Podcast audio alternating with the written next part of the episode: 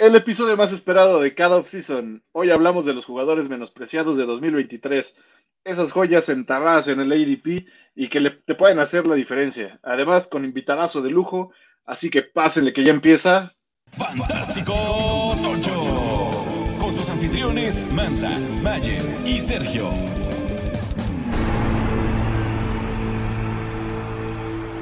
Bienvenidos a un episodio más de Fantástico Tocho. Yo soy Mansa y aquí me acompaña como cada jueves el buen Serge. ¿Cómo está Serge? Todo bien, Mansa. Aquí contento de que ya tenemos fútbol. Tenemos fútbol, hoy tenemos dos partidos.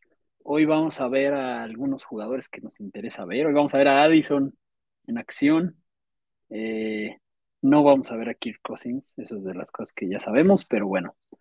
Eh, Hoy, la verdad es que teníamos la intención y de tener aquí en el programa a un invitado porque hoy en su podcast favorito de Fantasy Football en el idioma de Eustacio Rizo, vamos a hablar de jugadores menospreciados, que la verdad ya tenemos la tradición desde hace varios años de traer un buen invitado a compartir sus jugadores subvalorados, infravalorados, como les quieran llamar, eh, para compartir aquí algunos, los que traiga cada quien. Y la idea, la verdad, es que se nos complicó la logística para estar al mismo tiempo grabando con Adrián Alpanseque, pero sí va a estar aquí, ¿no? Nos vamos a enlazar con él. Eh, no lo vamos a tener durante todo el, programa, pero vamos a hacer el enlace. Em, entonces, eh, pues sí, no, no tiene sentido presentarlo ahorita porque lo vamos a tener aquí. De todos modos, ya lo conocen. Adrián Alpanseque, una de las voces importantes de este espacio de fantasy en español. Ahí lo conocerán por, por la cueva del fan y también por sus contenidos en, NFL en español. Entonces, ya, ya nos enlazaremos con él a la hora de hablar de jugadores.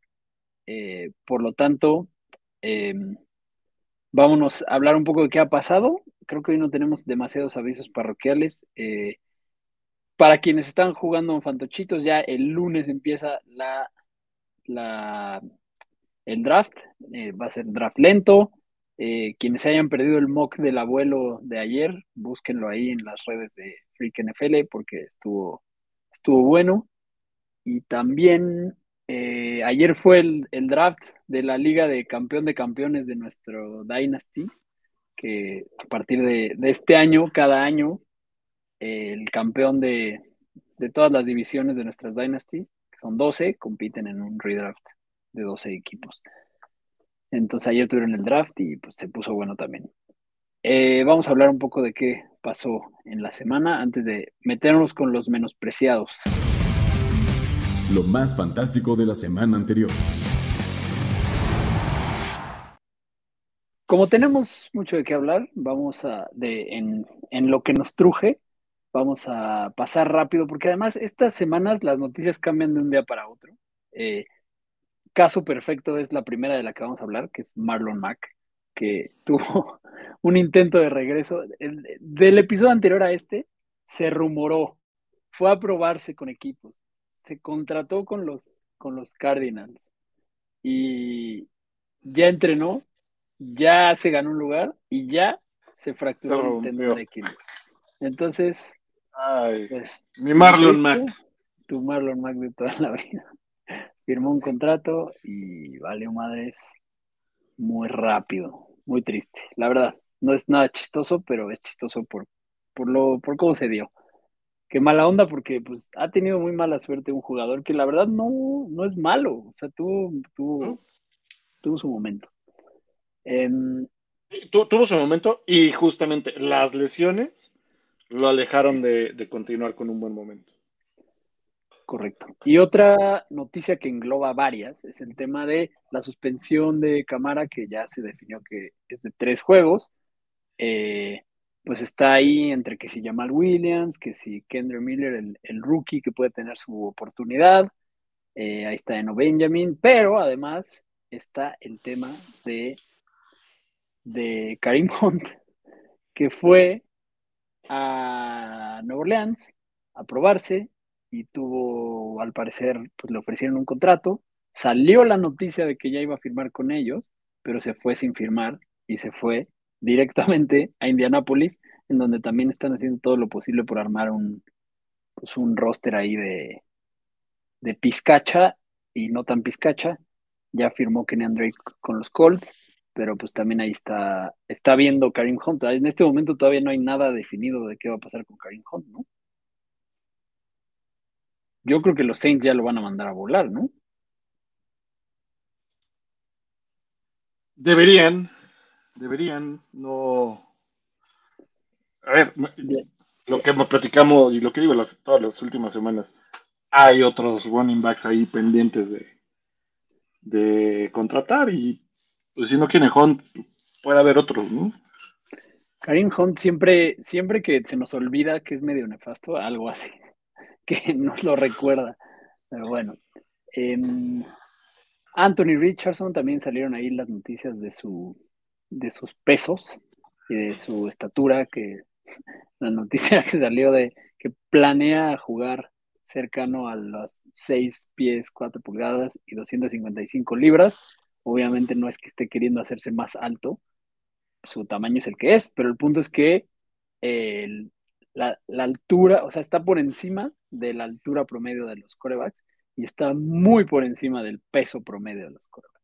Está más acercándose al peso de una bestia como Derrick Henry. Entonces, pues eso habla un poco de lo que piensan hacer con él. Utilizarlo no solo para correr, sino para romper tacleadas. A ver cuánto aguanta. Pero bueno, va a ser, va a ser interesante, divertido y a ver qué pasa con eso. Luego, ¿qué más teníamos por aquí?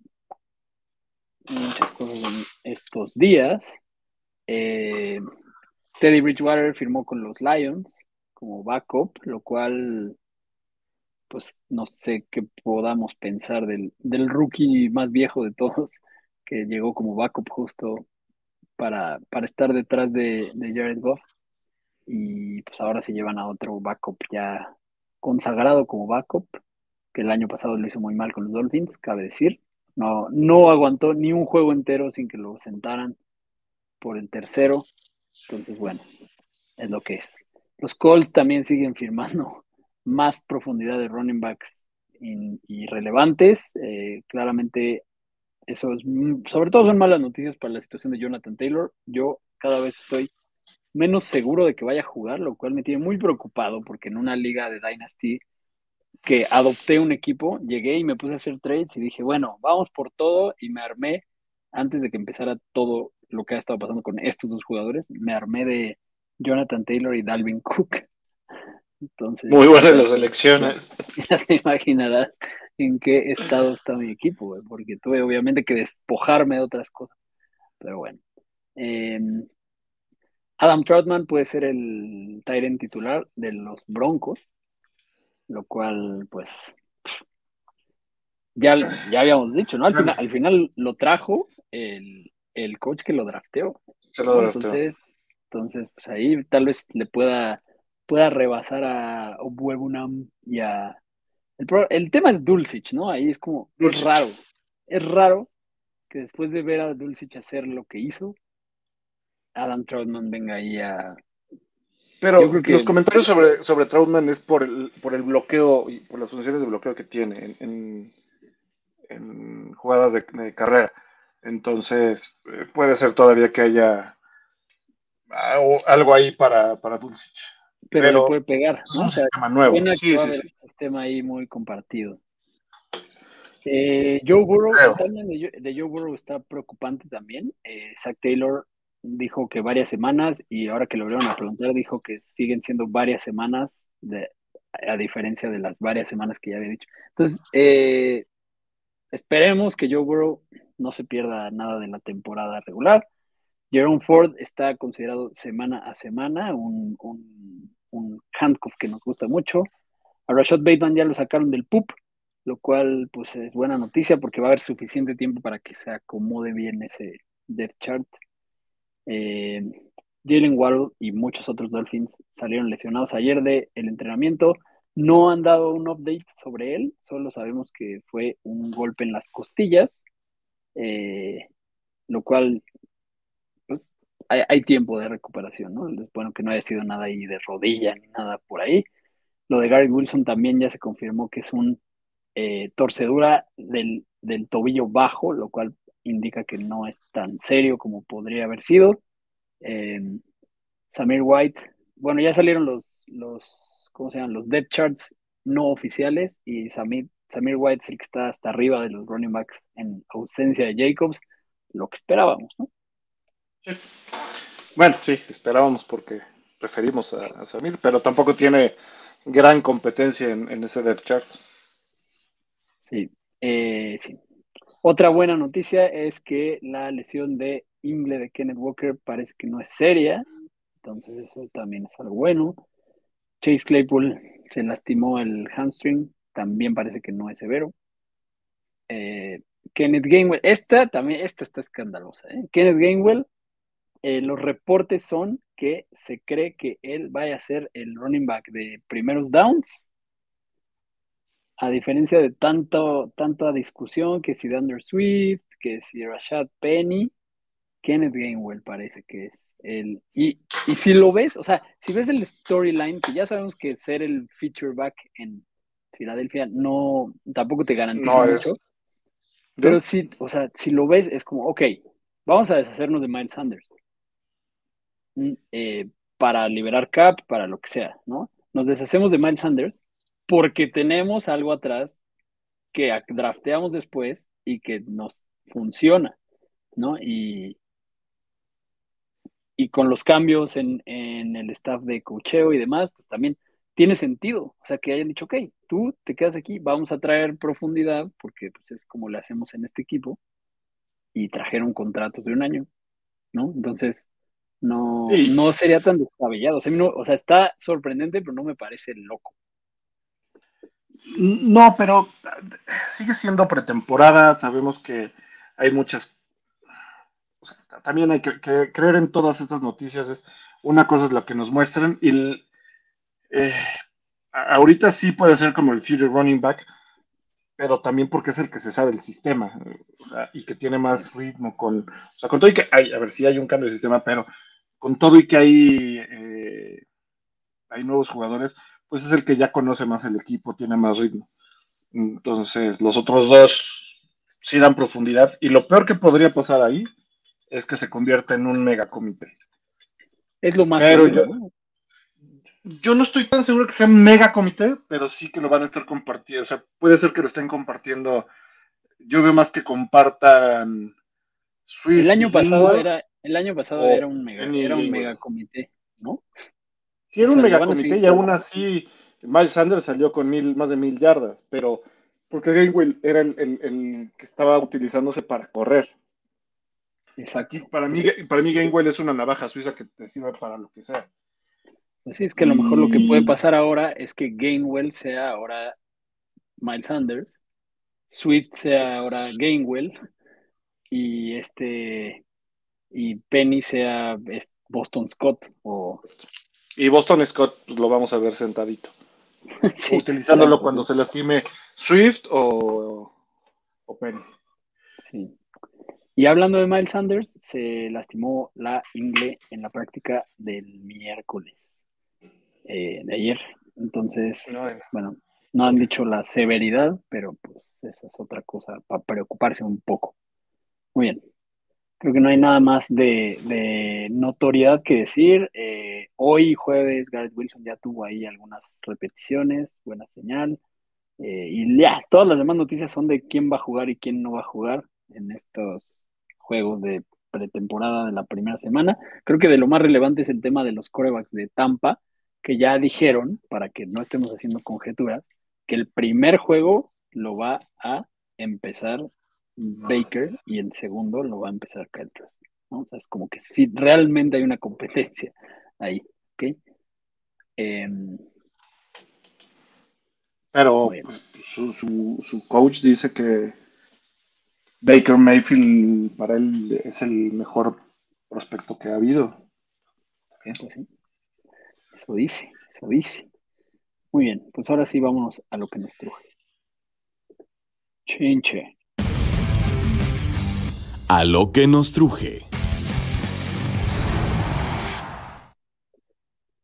El disclaimer que hacemos cada año, vamos a hablar de jugadores que les llamamos aquí menospreciados. La palabra correcta es infravalorados, pero cada quien de los nosotros dos y Adrián con quien vamos a hacer los enlaces para que nos dé sus, sus tres picks. Escogimos a tres cada quien. Jugadores que eh, no significa que vayan a quedar en primer lugar de su posición, ni mucho menos, sino que les vemos que están muy por debajo del ADP donde deberían estar. Les vemos potencial de terminar mucho más alto o algo más alto. Creemos que son ahí glitches en, en, el, en el ADP, que la verdad es que siento que cada vez el ADP cada año se acerca más a cómo realmente terminan las cosas porque pues la gente que juega fantasy se ha vuelto más nerd, más clavada y más enterada. Pero, pero también es cierto que una vez que se define, por ahí de, incluso antes de los drafts de, del draft de la NFL, realmente las cosas graves que se pueden mover se mueven muy poco, ¿no? O sea, por ejemplo, y de hecho no vamos a hablar de él, así que lo puedo mencionar aquí. Mattison, cuando se fue Dalvin Cook, subió obviamente su EDP, pero no dramáticamente. Es como, como que las cosas no se mueven demasiado de cómo empiezan, con las percepciones con las que empiezan, y ahí es donde pues puedes rascarle para encontrar cosas que tal vez sí deberían de subir más de lo que están, ¿no? Entonces, de acuerdo. eso, ¿qué te parece si empezamos yo digo que dejemos al invitado para el segundo. ¿Qué te parece si empezamos contigo? Échanos uno de tus de tus menospreciados.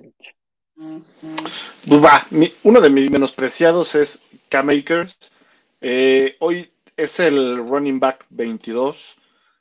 Y yo creo que esta temporada, si bien no le han traído, bueno, le habían traído a Sonny Mitchell, eh, que ya se retiró, y atrás de él únicamente está Kevin Williams, que es un va, por su segundo año, pero más lo, estoy pensando más por la utilización que se le dio el año pasado, eh, en el que no tuvo, o sea, el equipo ya no estaba caminando tan bien por la ausencia de, Stafford y, de Cooper Cup. Eh, para mí, K-Makers va a estar terminando arriba del top 15 y pues es, por eso para mí es uno de los menospreciados y, sobre todo por cómo terminó la temporada pasada y que ya va a estar bien acompañado para esta. Los últimos partidos de temporada pasada estuvo haciendo más de 15 puntos fantasy y en uno de ellos hizo 34. Entonces, si puede replicar esto, yo creo que va a estar haciendo alrededor de 19, 20 puntos eh, por partido. Por eso es mi favorito para que se lo lleven al precio que está y pues, se lo lleven uno o dos rondas antes. Sí, como que siento que K-Makers está en uno de esos casos en los que, uno, el año pasado la gran duda era Daryl Henderson, ¿no? que todo, todos decíamos, no, pues lo vamos a usar más a él. Eh, Sean McVay no quiere a K-Makers, pero ahora sí no tiene de otra, le ha funcionado bien. Eh, si no me equivoco, es, su último año de contrato de novato, ¿no? Entonces. Mm, sí, y lo que hemos visto, el estilo Josh Jacobs eh, pues es, el momento para, sacarle el jugo y de ambas partes, ¿no? Porque tiene que estar buscando otro contrato. Y recordemos el, momento incómodo que sufrió el año pasado de que lo habían puesto como para trade. Y de ahí eh, se rescató a Akers, ¿no? El año pasado se había ido muy alto y este año, eh, digamos que se le está menospreciando por el mal inicio que tuvo el año pasado. Exacto, y además está en ese nivel en el que ni puede exigir como los que se están peleando. Entonces, es, es, está en la situación en la que tanto a él como al equipo les, les conviene sacarle lo mejor al desempeño de K-Makers, ¿no? Porque K-Makers va a buscar ya sea un contrato en los Rams o en otro lado, y, y el equipo pues va a buscar sacarle la mayor, todo lo que le puedan sacar a esa inversión. Entonces, sí, a mí también me gusta K-Makers, la verdad, y está muy barato. Muy bien, pues vámonos con Adrián. Adrián, vámonos contigo a que nos cuentes tu primer pick menospreciado. De Fantochito y al Fantochito Nation vengo aquí a predicar el evangelio de Mike Evans como uno de los jugadores que se le está faltando el respeto, siendo el wide receiver 33 dentro del ADP de este año. Digo, tómenlo ese precio porque está delicioso, es una ganga Mike Evans. Mike Evans es un cabrón que desde el 2014, que fue que empezó la liga, nunca ha estado por debajo de las mil yardas por aire. Nunca, cabrón. Este es un señor que nunca ha estado como wide por debajo del wide receiver 18 en puntos fantasy por partido y ahorita es el 33. Entiendo que hay preocupaciones con Baker Mayfield y la línea ofensiva y tanking for Caleb y lo que tú quieras de los Tampa Bay Buccaneers. Mike Evans es una superestrella, miembro del Salón de la Fama. Puede ser que no llegue a mil yardas esta temporada. Una regresión positiva en touchdowns yo esperaría que llegara porque ha sido desde el 2015 su, temporada con menos touchdowns, solo con 6. Aparte de eso, le encanta tener doble dígitos en, touchdowns. Entonces, no se preocupen con Mike Evans, agárrenlo como su wide receiver 3. Eso es un regalo de Dios, tener a Mike, Evans como wide receiver 3. No lo dejen pasar, señores. Le están faltando el respeto a Mike Evans. Muy interesante. Eh, la verdad, Mike Evans es otro polémico, otro que muchos ya dan por viejo, que no creen que la vaya a armar con ninguna de sus opciones de coreback, pero pues sigue siendo un gran talento. No sé, a mí me da miedo draftearlo, pero la verdad es que está muy barato, muy barato. Sí, y yo soy de los que está con ese miedo como tú, eh, pero no por, o sea, no, por él ni, ni, por Godwin, ¿no? Que son, que ambos han estado ahí peluceados en el ADP y a mí me sigue preocupando el, el, coreback y el ritmo que puedan llegar a tener. Pero sin duda son unos jugadorazos que por sí solos pueden llegar a tener e, e, ese, e, ese upside que, se espera en, ellos, ¿no? Pero sí, el, el pick en el que se está yendo, pues sí es menospreciado el, el valor que te puede llegar a dar. Sí, totalmente.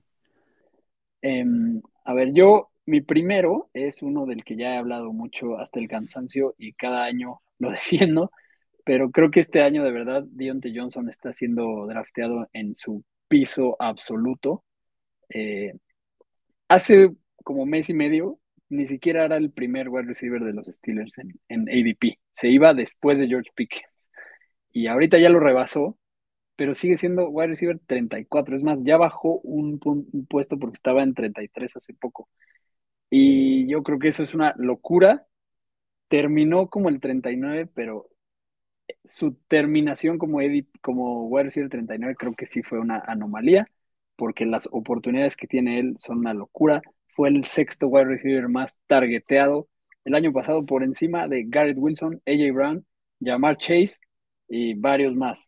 Eh, la cosa es que anotó un solo touchdown. No, anotó cero, cero touchdowns, ¿no? El año pasado. Cero. Eh, cero. La regresión tiene que ser muy buena. Entonces, eso, eso es lo que sí es una anomalía, porque en todos lados te dicen, no te confíes en los touchdowns porque son la estadística menos repetible de un año a otro. También funciona para los no touchdowns. la estadística que sí es más replicable es el volumen y los targets, y los touchdowns no. Y la razón por la que tuvo cero touchdowns fue porque tenía un coreback novato. No voy a decir si sea malo o bueno Kenny Pickett. Los corebacks novatos siempre tienen un impacto negativo en la producción de los wide receivers. Y entonces tiene que haber una regresión positiva a fuerzas. Tuvo el 27% de target share. Eh, esa, esa parte del pastel yo creo que no se lo va a quitar nadie, aunque estén Pickens, Fryermuth y Nagy. Claypool ya se fue. Allen Robinson no le va a hacer cosquillas al pedazo del pastel de, Dionte. Entonces, la verdad, yo creo que lo único que le falta para convertir los muchos targets que tuvo en zona roja en touchdowns es que los targets sean un poco mejores. Entonces, con que Pickett mejore un poco, debe de subir lo, que haga Dionte Johnson. Eh, con, tuvo 147 targets, lo cual estadísticamente proyecta para 7 touchdowns en vez de cero. Entonces, con que hubiera tenido siete o seis, se hubiera terminado dentro del top 24. Con siete hubiera sido el wide receiver 15. Así que en realidad debería estar siendo drafteado más o menos por ahí en vez de en el 34. En el caso de, de a mí sí me gusta. Ay, tiene todo para poder romperle este año. Eh, su segundo año con Kenny Pickett. Kenny Pickett me parece que también terminó bastante engranado la, temporada pasada y para mí el, target principal va a tener que ser de nuevo Deontay y ya se ha visto en algunas prácticas eh, apareciendo en zona roja, eh, digo, por sus targets, y como dices, fue atípico el que no tuviera touchdowns. Tendríamos que estar esperando una muy buena temporada para Deontay y pues para el ADP en el que está, justo se nos hace que está infravalorado. Yo creo que él podría estar arriba del top 20 de, de wide receiver sin problema. Muy bien, pues vámonos con tu segunda propuesta, Serge. Mi segunda propuesta es un, queridazo de, Fantástico Tocho, Adam Thielen. Ay, nuestro amigo Thielen está como el wide receiver 53, injustamente, siendo que parece que es el wide receiver 1 de, Carolina. Eh, y injusto porque va a llegar a ser el, target 1 en Carolina. Es un muy buen receptor. Eh, las últimas dos temporadas ha traído más de 700 yardas y hace tres años también había traído casi mil yardas y tuvo 14 touchdowns esa temporada y, eso le permitió estar en el, lugar 7 y, 10 respectivamente en estándar y PPR. Y este año me parece que puede ser algo similar sobre todo el número de touchdowns que puede llegar a tener en zona roja con eh, su coreback novato y que los novatos pues buscan siempre a, las manos seguras o con que se puedan acomodar mejor. Y Thielen sabe hacer eso, sabe acomodarse y estar disponible ahí para ayudar siempre a sus corebacks. Entonces, eh, quizá no va a terminar dentro del top 15, eh, pero sí en un top 25. Y se les, o sea, el, que esté tan atrás en, el ADP se me hace súper injusto para, para Thielen. Sí, la verdad es que, o sea, a lo mejor top 25 puede ser ya como una medio predicción atrevida. Un bolt. sí, pero. Exacto. Pero de que de los 30, o sea, sí podría quedar. La verdad, o sea, que sea el wide receiver 53 es una locura. Y algo que aquí hemos dicho mucho es el, el money talks y el dinero de Adam Thielen. El contrato de Adam Thielen es el contrato de más lucrativo de los wide receivers, además de ser el más largo, el más a largo plazo, todavía podrían deshacerse del tercer año de su contrato, pero por lo menos para dos años creen en él, algo vieron en él, algo vieron de, de lo que trae de, de lo último que hizo, que pues, últimos años ha sido una bestia en, en Red Zone, y además, eh, pues sí, o sea, creo que lo, consideran más, más muerto de lo que está, ¿no? Entonces, o sea, yo creo que en Carolina lo valoran, tal vez sí haya un, una intención de que Mingo vaya involucrándose más, pero Adam Thielen se ha estado bien en el camp y yo creo que tiene buenos chances de, de tener una buena temporada y por lo menos terminar bastante arriba de, ese ADP tan espantoso. Muy bien. Adrián, platícanos tu segundo pick. Este jugador que también me lo están ninguneando y no puede ser porque ya tiene cuatro años seguidos demostrando que vale lo que le pongan y es el señor Tyler Lockett. Sé que llega Jackson Smith en Jigba a Seattle y se asustan y el ADP de Tyler Lockett baja, que ahorita está en 28. Maravilloso. Vayan a tomar Tyler Lockett con ese, con ese ADP porque además al parecer a DK Metcalf ni le hizo cosquillas Jackson Smith en Jigba, pero Tyler Lockett sí. ¿Y qué creen? La temporada pasada Tyler que terminó por arriba que Dickens Metcalf en punto fantasy. Puede ser que esta temporada no, puede ser que comparta algo de chamba con Jackson Smith en Jigba, pero igual Tyler Lockett ha sido un güey que en las últimas cinco temporadas ha terminado por arriba de las mil yardas, alguien que tiene el 24% del target de sus rutas recorridas. Esos son números elites, porque Tyler Lockett es un receptor elite más de 12 yardas por recepción. Son números típicos de Tyler Lockett que te va a seguir generando puntos fantasy. Tyler Lockett, otro receptor como tu wide receiver 3 o 2 bajito, es una ganga porque tiene la posibilidad de darte números de receptor 1 de receptor top 12. La temporada pasada fue el receptor 16 en punto fantasy y era la primera de Gino Smith eh, comandando esa ofensiva. Entonces, esta temporada yo espero números similares de Tyler Lockett, que fueron 14.8 puntos fantasy por partido. Eso es una belleza para un wide receiver que se está yendo como el número 28. Listo, pues la verdad, muy buena opción. Eh, yo también estoy de acuerdo en que, en que Tyler Lockett está menospreciado, históricamente está menospreciado porque siempre es considerado el, el 2 de una ofensiva que está, que el año pasado estuvo en llamas y que además eh, en los últimos años ha habido años que Lockett ha terminado por encima de Metcalf. Entonces, no hay tanta razón para que esté tan después de él. Y yo muchas veces que quiero escoger a Metcalf, digo, no lo voy a escoger porque prefiero cuando me encuentre a Lockett, no decir, ah, ya escogí. Más barato. Exacto. Entonces, bueno, buen, buen pick, Tyler Lockett. Muy bien. Em, vamos con mi segundo. Mi segundo jugador menospreciado es Gino Smith, que actualmente se está yendo como el coreback 16, lo cual también me parece una falta de respeto para él después de lo que hizo el año pasado. Yo, para mí el hecho de que haya terminado como el coreback 5 en 2022 no creo que haya sido algo circunstancial. Obviamente sí hubo corebacks que se lesionaron y demás, pero él fue e hizo lo que le pidió Pete Carroll, aprovechó muchísimo los golazos que anotó eh, Seattle en el draft del año pasado con la línea ofensiva. La verdad hicieron un gran trabajo de draft, le pegaron súper bien a, especialmente esos picks de línea ofensiva. Además, aprovechó muy bien sus armas y, este año le consiguieron más armas, o sea, no, no, no le quitaron, al contrario, le dieron más. Ahora tiene a Jackson Smith en Jigba y a Zach Charbonnet, entonces, ¿por qué dudar tanto de él? No digo que vaya a ser el coreback 5 otra vez, pero está dentro de su rango de posibilidades. El año pasado fue el coreback 8 en yardas aéreas, fue el coreback 4 en pases de touchdown, el 3 en precisión de balones profundos, el 3 en lo que Player Profiler, que es un gran sitio de estadísticas, define como money throws, que son pases que requieren mucho skill, lo cual habla de que no es un viejazo, es atlético y hábil. Eh, y la verdad creo que los Seahawks están, han estado haciendo muy buen trabajo, aprovechando al máximo lo que han obtenido de aquel trade en el que se deshicieron de Russell Wilson. Y obviamente Gino Smith no es el coreback del futuro para Seattle, pero para esta temporada creo que tiene muchas chances de ser el coreback que termine más por encima de su ADP que todos los demás. Y, en el caso de Gino, eh, recordar, o sea,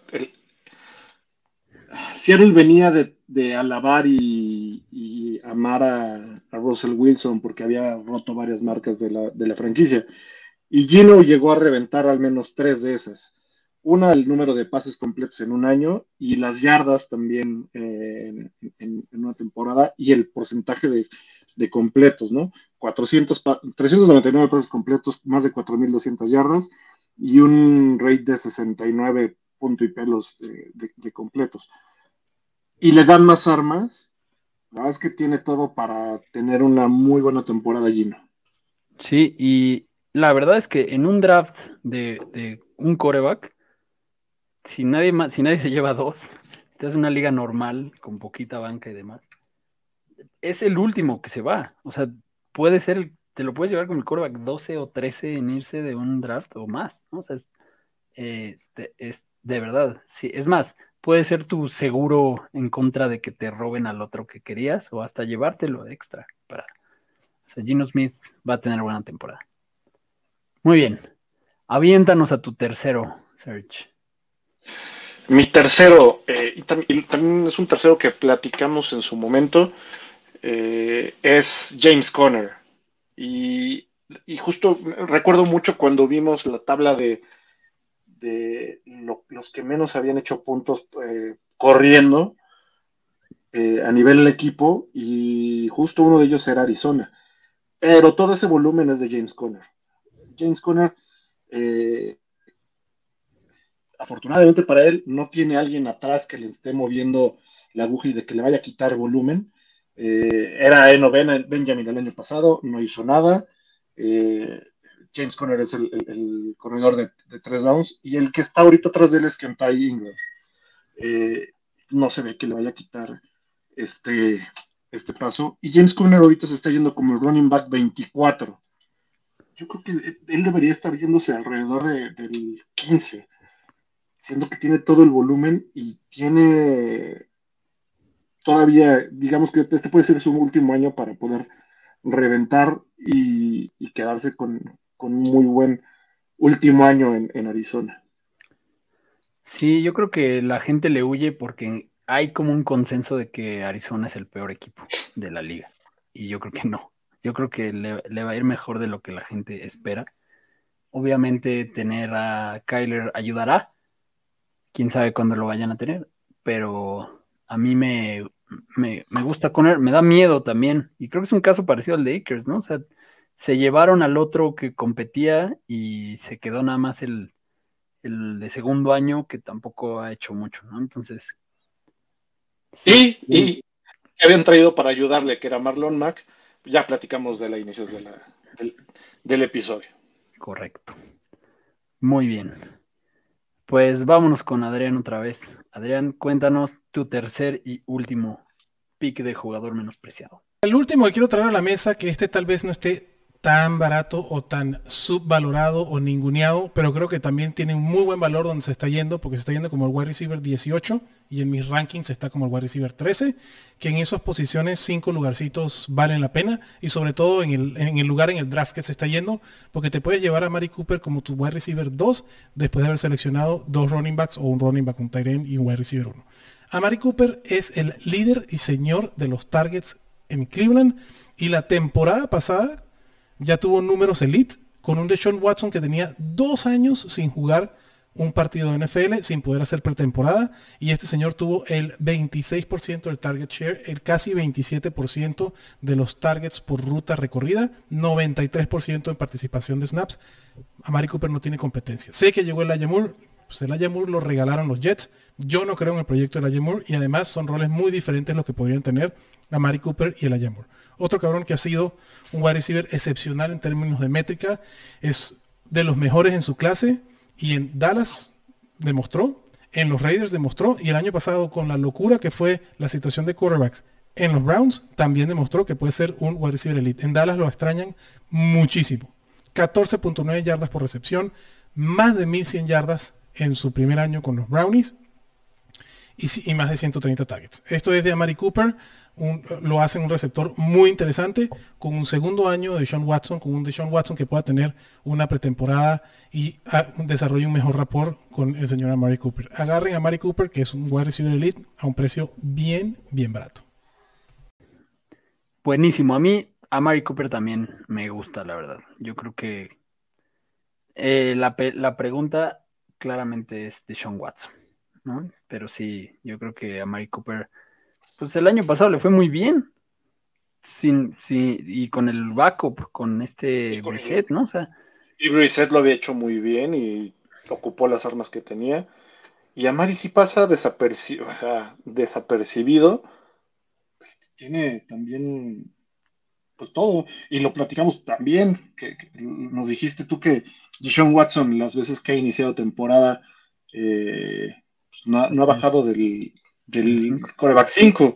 Ni subido, ni subido. subido. Siempre ha sido el Pero le, eh, justo para, los receptores que tiene, el 1 sigue siendo, siendo Cooper y el 2 pues, que se lo peleen ahí en, los Browns. De acuerdo. De acuerdo. Muy bien. Y para cerrar, yo me, me, voy con mi tercero, que es Joe Mixon, que sí está más arriba de, todos los que hemos dicho aquí, es el más alto en ADP. Se está yendo como el running back 16.